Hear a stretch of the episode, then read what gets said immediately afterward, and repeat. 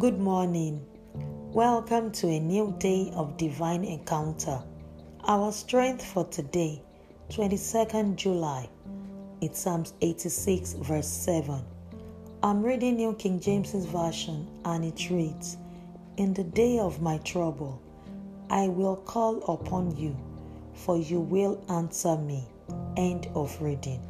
After you have called on God, you need to believe God hears your prayers. He will answer those who put their trust in Him. I waited patiently for the Lord, and He inclined to me and heard my cry. God hears your cry. He acts. He will bring you out of the horrible pit. He will steady your path. God will not hear you unless you believe He will hear you. Say this prayer with me Dear Lord, I believe you hear my prayers. I will wait patiently for you.